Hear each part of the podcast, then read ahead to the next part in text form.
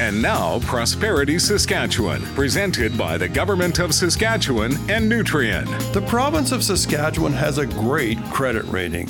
Well, first of all, we all have credit ratings. Banks and others use them as a measure of how financially stable and responsible we are. They decide things like if we get a loan and at what interest rate. Now, like people, provinces have credit ratings too. And just like people, a province's credit rating is a very serious item, assigned by banks, and it's tied to billions of dollars. Saskatchewan's great credit rating stems from a few things, but a key one is Saskatchewan has the second lowest net debt to GDP ratio among the provinces. Plus, private sector forecasts see Saskatchewan to experience the second highest real GDP growth this year amongst all of the provinces. And Saskatchewan continues to experience strong employment, with the third lowest unemployment rate among the provinces in June, well below the national average. I'm Eric Anderson from CIMSA.